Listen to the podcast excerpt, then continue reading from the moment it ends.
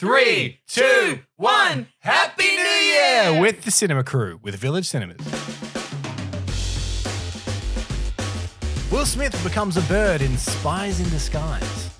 Let the beat drop. Special Agent Lance Sterling. I'm the world's greatest spy. There are so many gadgets I want to test in the field.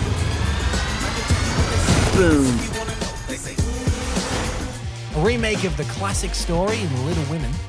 You'll need to marry well. You are not married, Aunt Well, that's because I'm rich. Women have minds as well as just hearts. And I'm sick of people saying that love is all a woman is fit for. And Guy Ritchie returns to his roots in The Gentlemen. So you got a Mickey. He's gorgeous. He's golden age, but dry eye. He's next generation. They started a war.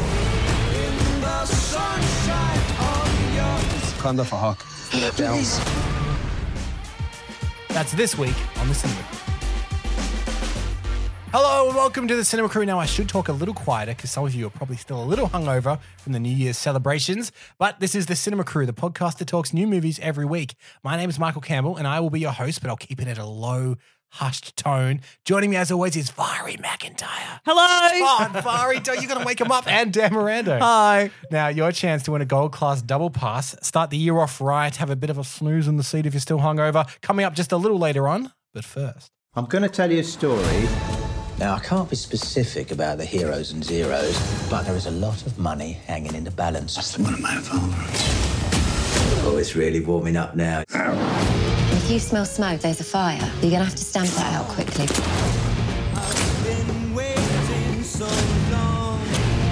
The only way a lion survives, not by acting like a king, by being the king. Guy Ritchie has spent the last few years making huge Hollywood blockbusters like Sherlock Holmes and the recent Aladdin. But the gentlemen sees a return to his roots in gritty British crime comedy.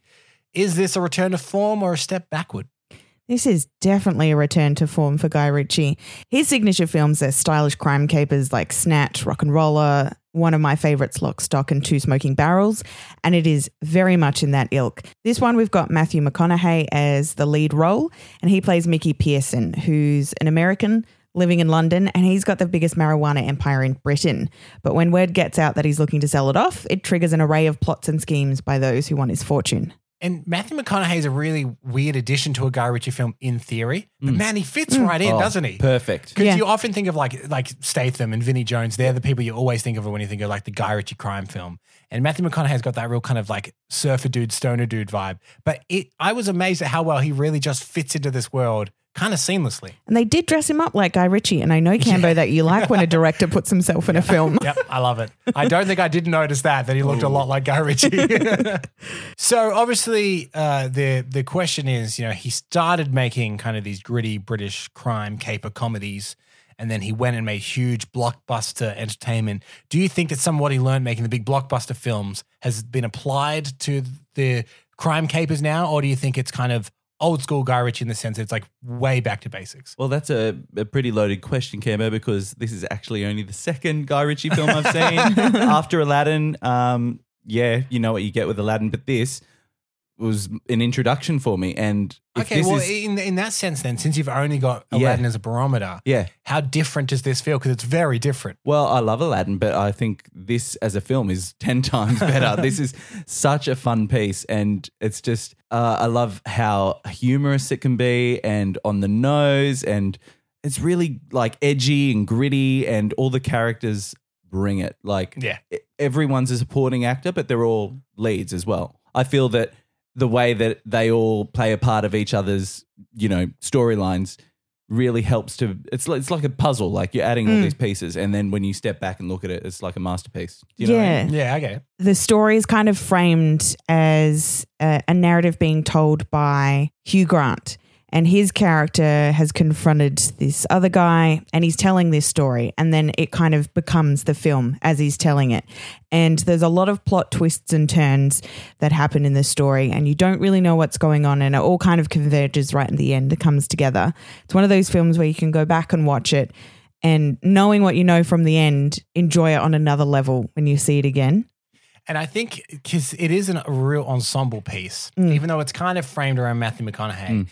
And ensemble films don't always get this mixture right, but I think the gentlemen does, where every Hmm. character gets a moment to really Yeah, shine. for sure. Because I remember seeing the trailers and being like, "Man, Colin Farrell looks really good," and he didn't come into it until a little bit into the film. But then when he comes in, he's like everyone. As soon as they're introduced, they get like a moment. Henry Golding has a few really great moments. Uh, Hugh, Hugh Grant has a, a couple of really great moments with an insane voice that he's doing. Yes, hello, Mickey. You know, it's like this weird kind of like. Yeah, a lot of them are doing really weird accents. It's really strange to see Michelle Dockery from you Downton might know Abbey, her. yeah. yeah. Noah from Downton Abbey doing a really Cockney accent. Yeah, yeah. very different. And she's just like a power top. She's so good. I love that her character runs a mechanic for women. It's run by women. All the mechanics are women for female customers. That's really cool. And um, in fact, okay, let's say this is just a quick warning about the gentlemen because yes, Guy Ritchie did direct Aladdin, and maybe your kids loved Aladdin. Do not, No. under any circumstance, take them to see the gentlemen. This is a pretty adult film. It's Yes. earned its MA rating and it's earned it very fairly. There's very liberal violence and use of a very bad profanity in there.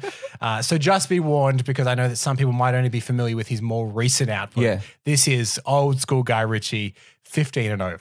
Yeah, Dan, you counted how many times they say the C Uh, word? the special word, for letter word, uh, 27 times, I believe, throughout this film. Which I thought sounded not a lot compared to how many times I thought I heard word. it. I think, yeah, it feels a lot more. I think for Australian audiences, it would be different than American. Yes. And maybe even British as well. Mm-hmm. We take it less seriously than Americans would. But I reckon they, they would be a harder Yeah. rating in America for that Mm. word. So this film has a lot of twists and turns, and in fact, we've actually recorded a live spoiler special, which will be coming out as a bonus episode anytime now, which you can listen to. We get into all the nitty gritty, we get into all the spoilery details with the live audience, and we even get some of their reactions as well. So make sure you keep an eye out for that. But who do you think should see the gentlemen? This is a fun romp, if you like, Guy Ritchie classic films. It's stylish like Kingsman or the Ocean series. I would want to put a content warning on this as well. There's an attempted sexual assault scene and uh, allusions to bestiality, which may not be everyone's cup of teas, but it's it's all fun and games. Um, yeah. So my uh, prediction is Guy Ritchie films are all about power, and this is very powerful in every area you can imagine. It's extremely meta. It's hilariously executed, and I feel, you know, this is going to be a great film for you know. 20 years and up like if you, if you you're going on a date see this film Amy, you're the only sane member of your family. Beth is a shy girl. Jo is a lost cause. And Meg? Oh! My girls have a way of getting into mischief. I know. Greta Gerwig found huge success in her debut solo directing effort Lady Bird in 2017, and now she's back with her sophomore attempt, a reimagining of the classic tale Little Women. Is there still life to be found in this frequently adapted story? I believe there is a ton of life unbeknownst to me because I thought, you know, this story had been done several times in Mm. several different mediums, but Greta Gerwig has done her homework with this film and it's an incredible adaptation of the much famed novel. So in this, so if you don't know the story of Little Women, it focuses on four sisters, Jo March being the protagonist, then you've got Meg, Amy and Beth and basically it just goes through their life story and all the challenges that they face because this is set during the Civil War. Their father is serving in the war. They live at home with their mother and also a maid, and like they have so many interactions. And I wouldn't say that they were the poorest of the poor, but they're not certainly rich, but they do have affiliations. And it just really goes through their life journey, but with one thing that really brings this story to life because it goes from the present day to the future, from the present day to the future, and there is nothing to really guide you along that path and you're you're constantly playing this battle in your head of when these scenes are taking place. There are small clues, but yeah, I really love the way that Greta has constructed this. Yeah, it's because Little Women's kind of, I guess, arguably the most famous coming of age story. And It's kind of, I'm almost like started this this genre of like young teenage coming of age stories.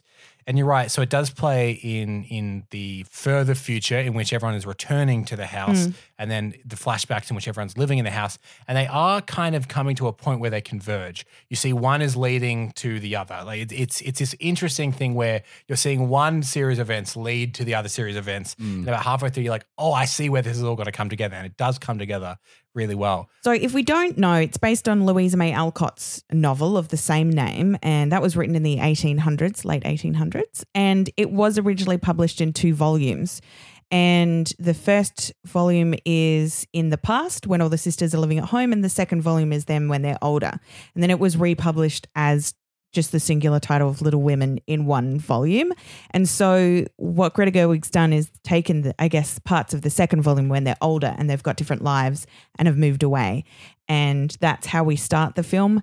And it's more sort of flashbacks that the character Jo has to her time at home, which was lovely and gorgeous and nice. It's like a picturesque living, isn't it? Like Yeah, her and with her sisters. And then it she grows up and things are terrible and bleak and cold. Mm. Yeah. And even even just um even in in the color the color, colour palette of palettes, the yeah. film. You, that that that's probably the biggest hint you have Yes. to when a scene starts. Yeah. It is much more vibrant in the past. It's a little more desaturated in the future. I I just thought that th- this film, I mean, surprise, surprise, comes alive the most when it's the four women. Yeah. The scenes that they're in, it's it's like a ball of energy. Yeah. That's I because I've seen like adaptations of this where it's kind of you know they're lounging and they're sitting and they're talking, but similar. You can really see the Lady Bird in this film, by mm-hmm. which I mean that had such a free flowing, energetic feel to it. That movie, and you can see that Greta Gerwig is like injected all of those scenes, which could be a little more straightforward talking scenes, and they're all hitting each other and they're climbing over each other. I thought that was the standout of the film. Anytime that those four are on screen together, I thought the film was just brilliant. Yeah, I think because in a lot of period films, characters are expected to be straight laced and proper. And you don't see a lot of that in this. When they're alone just at their house, they're more familiar with each other. Obviously, they're not proper little ladies and all laced up in their corsets. They're just at home and they love jumping on each other and playing around and messing around. And that's what is the most exciting to see. So I think a lot of films kind of go with the they're very proper and they just sort of talk in the lounge room by the Mm. fireplace with each other. Yeah. And that's boring. Not like d- Downton It's not Abbey. relatable. No.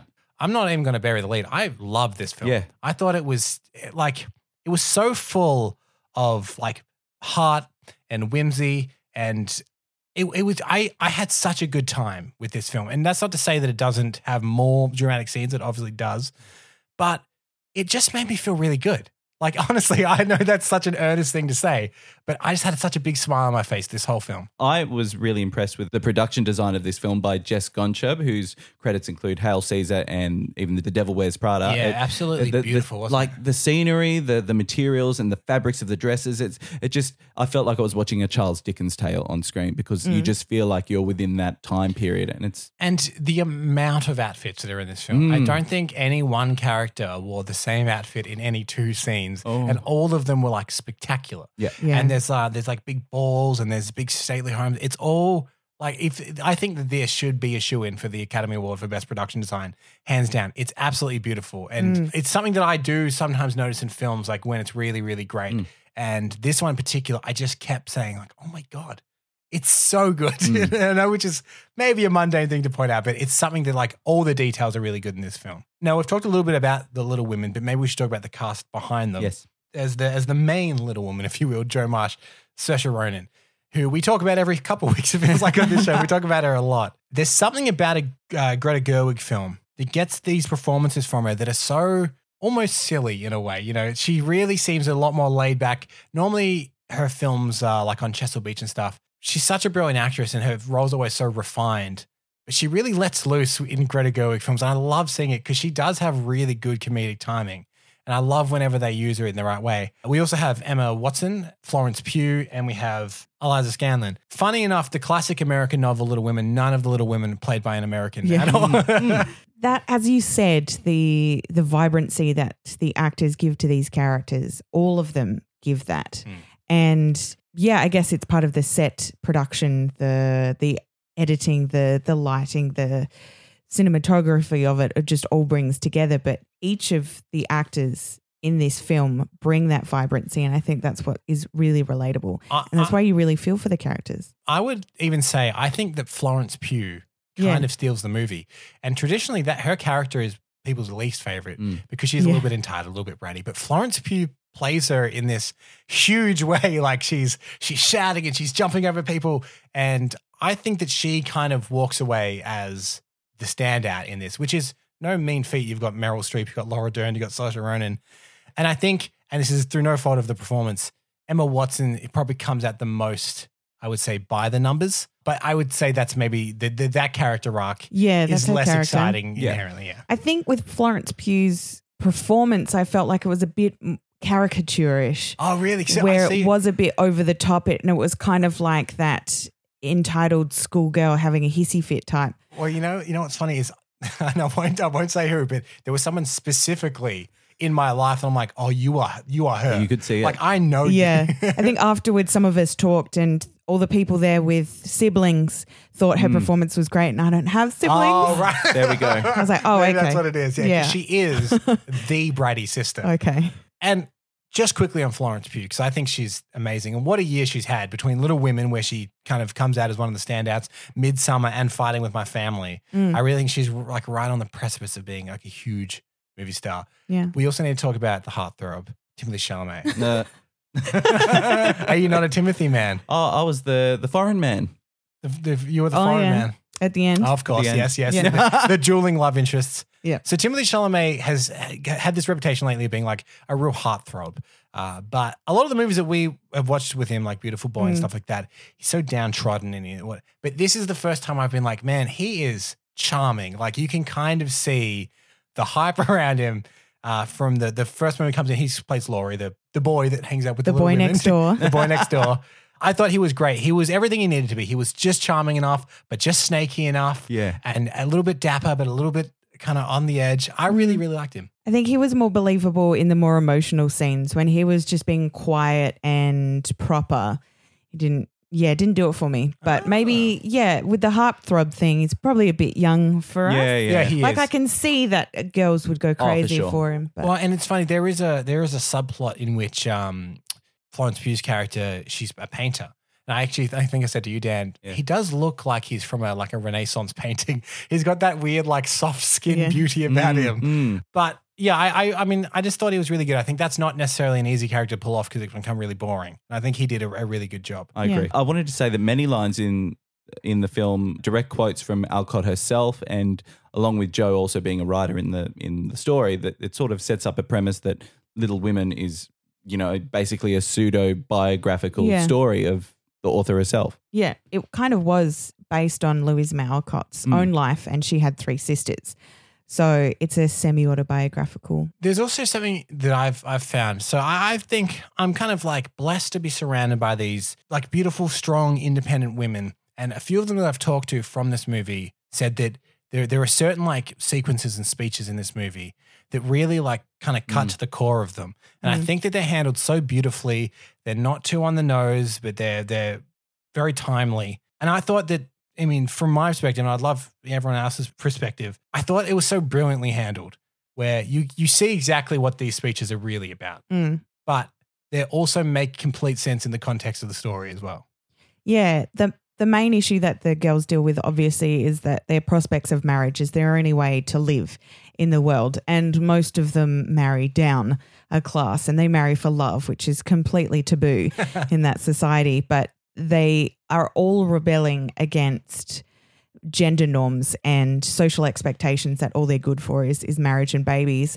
But I what is different about this film is that all of them portray that to some extent whereas in the original story and like the 94 version of the film it's only jo who's really about that and all the hmm. other girls are like oh well that's my life. That's Okay. fine. And jo's the only one who rebels where it's more of a nuanced conversation that say with florence pugh's character kind of struggles with that as well. She knows she should marry and she's trying to and she doesn't want to and and kind of makes that clear. But it's jo's the only one who's more active in rebelling against it And interestingly, with Meryl Streep in the cast, she plays the wealthy aunt Mm. of all these Yeah. ladies, and she's constantly in their ear telling them they have to basically marry a sugar daddy because you know they're not going to amount to anything more than that. Yeah. And she wants obviously security and wealth for them. Yeah. And obviously in this time, it was you know we I can't even imagine what it would have been like to be a woman at this time. Yeah, because she acknowledges even then giving that speech to the girls that she knows that's horrible. Yeah. That's, that's all we're good for to to marry a man, but it's kind of the way that she sees the only way you're going to have a good life. So Hmm. in the same breath as she's saying you should get married, she's like, well, it's crap, but oh well, And you who got to would, do have, it. who would have thought in a film written and directed by a woman, produced by a woman, starring mainly women, it was the one that portrayed women with the most nuance? who would have thought?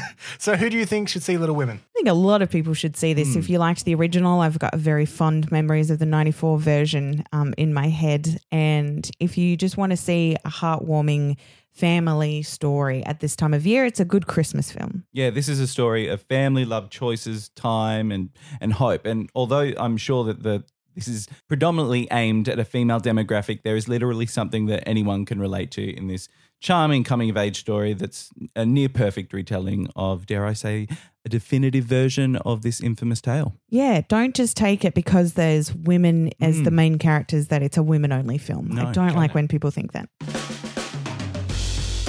Also, still in cinemas, Jumanji: The Next Level. All bets are off when the game starts to glitch. Cats. Weird cat human hybrids in a musical. Jojo Rabbit. Taika Waititi as Hitler. and at Rivoli, Portrait of a Lady on Fire.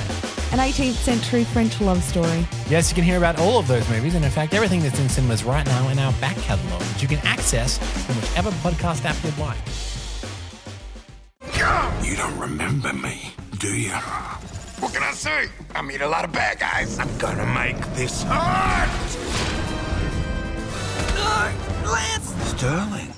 Oh, I'd love to have some fun. I'm gonna show you pain that you can't imagine. Spies in Disguise boasts one of the more bizarre premises for a kids' films in a while. You know, it's the classic tale of a renowned super spy being turned into a pigeon by a socially awkward scientist and teaming up and saving the world. I mean, how many times have we seen that story? Does this work or is it just madness? This one was surprisingly charming. I actually had a really good time. Me too. I like to my utter shock. yeah, I wasn't expecting a lot, but maybe that's why I enjoyed it more than I thought. You've kind of basically summed up the film, but Will Smith plays Lance Sterling, who is the world's best spy, but he gets framed for a crime, and the only person who can help him is this nerdy tech guy called Walter, and who's voiced by Tom Holland. And Walter turns Lance into a pigeon, and that's just the greatest disguise, isn't it? Because nobody notices yeah. pigeons, and they're everywhere, so he can go anywhere in the world and not be recognized. And they have to then track down the real criminal as Pigeon and Tech Guy. Yeah, the real criminal voiced by Australia's own Ben Mendelsohn. Yeah. Which took me completely by surprise because he's got such. I mean, I don't know whether Americans pick it up, but I think Australians recognize the Australian accent. And his specifically—he's got this slight lisp to it. He often plays villains in He films. does, no yeah. exception here. And as soon as he started speaking, I'm like, oh my God, they got Ben Mendelsohn. That's awesome. Yeah, I like that they didn't go with the traditional just uh, Russian or Yeah. Chinese or something yeah. that Americans like to put on villains. It's about time the Australians were the Yeah. villains. so I am shocked that this came out pretty well because it is. I remember when the first trailer hit and they're like, What if Will Smith was a bird? And I turned to the person I watched it with and I said, What is that movie? what is it? But it's really charming. Mm. And it knows how silly it is. It's kind of, I guess, like the Lego movie. The Lego movie is very aware of how silly it is as a premise, so it just completely goes along with it. And I think Spies in Disguise is wise enough to be like, we know this is really silly. Bear with this because we've got a lot of bird joke coming. And it's interesting. Do you think because this is a Fox film, which is the first animated release under the Disney umbrella? Yeah, because that they- Disney brought Fox last year, so technically it's a Fox film, Mm. but now it's a Disney film. I wonder how much play they had in, you know, the yeah, they story. they don't advertise that at all. If you didn't say that, people wouldn't know No. because Yeah. it's mostly Blue Sky Animations who've Mm. done this, and they did Ice Age Rio Epic, and it is in that animated style. Yep. Tom Holland's character Walter kind of looks like that guy from Cloudy with a Chance of Meatballs. He does a bit, That actually. really that threw me, but it's loosely based on a computer animated short from 2009 called Pigeon Impossible, and they picked up the rights to it and then obviously gave it more of a plot, Yeah. changed some characters around. That little short was kind of like a Pixar short, Mm-hmm. and they're really funny, quirky, and they really latched on to that theme and ran with it. Did you find this is something I noticed, and I, I want to know whether you think this as well? Mm. That they, it seems that they've kind of modeled the characters on the actors that were playing them. So Will Smith's character doesn't look unsimilar to Will Smith. Tom Holland's character has the big floppy brown hair like Yeah. Tom Holland Mm. has. Rashida Jones, who plays the detective that's chasing them, kind of looks like Rashida Jones. Yeah. And it's this interesting thing where it's like, well, you've got Will Smith. You kind of want it to be Will Smith. Yeah. So for all intents and purposes, that is just Will Smith. Yeah, it And- definitely is. Yeah, yeah. Except when he's a pigeon. Which, but which you is know. the shocking amount of the movie. We should point out. Yes, and he has those weird floating eyebrows. yes, yeah. They gave the pigeon.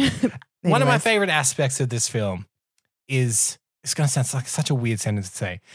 When Will Smith discovers he's slowly becoming a pigeon and he is picking up on very pigeon like things, like pigeon like activities like eating trash or understanding other pigeons. Mm. And he hates the fact that this is happening to him because he's a super cool spy. He doesn't want to be a pigeon. Yeah. I thought those little moments every now and then, I thought were, I, I don't know, just had a lot of really charming, funny moments. So there's a lot of humor in it for for adult, adults, you'd say. Yeah, because and especially because Hmm. I wasn't sure whether or not because it, it plays kind of young, so I wasn't sure whether Yeah. it would kind of hold my attention as a man rapidly approaching his thirtieth year. Uh, so I took my brother and his kid when we went to see it, and uh, obviously cinema full of kids as well, just like screaming, like they loved it. But afterwards, me and my brother came out being like. That was good, right? like we also like, so I think it does have that Yeah. layer, not as much as like a Pixar or something. It's not quite on that level.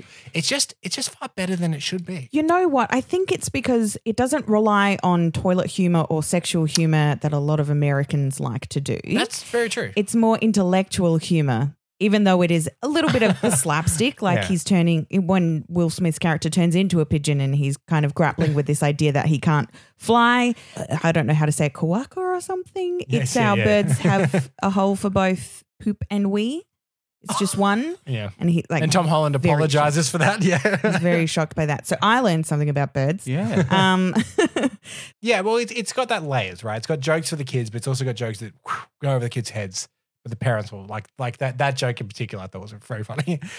so, who do you think should see Spies in Disguise? Yeah, I think if you're a fan of slightly older than, say, Playmobil, the movie, uh, which we reviewed a couple of weeks ago, you'll enjoy this. It's not to the level of, as you say, Pixar, but I think it's for probably early teens, I'd say. it's definitely one of the better kids films that is out at the moment. I'd recommend go see this one. Also, if you liked those uh, Ice Age Rio movies, it's in that same genre. Now, for your chance to win a gold class double pass, simply head to the Village Cinemas Facebook or Instagram page, look for the Cinema Crew post, and answer the question. What is your favorite Matthew McConaughey film? All right, all right, all right. Simply leave your answer with the hashtag the Cinema Crew in the comments for your chance to win. Next week, Time is the Enemy in 1917. More spy action in the family comedy My Spy. And Shaun the Sheep hits the big screen again in the feature film Farmageddon. Until next time, thank you, Vari. Cheers. Thank you, Dan. Thank you. My name is Michael Campbell. Have yourself a very happy new year, and we'll catch you next time on the Cinema Crew, Village Cinema.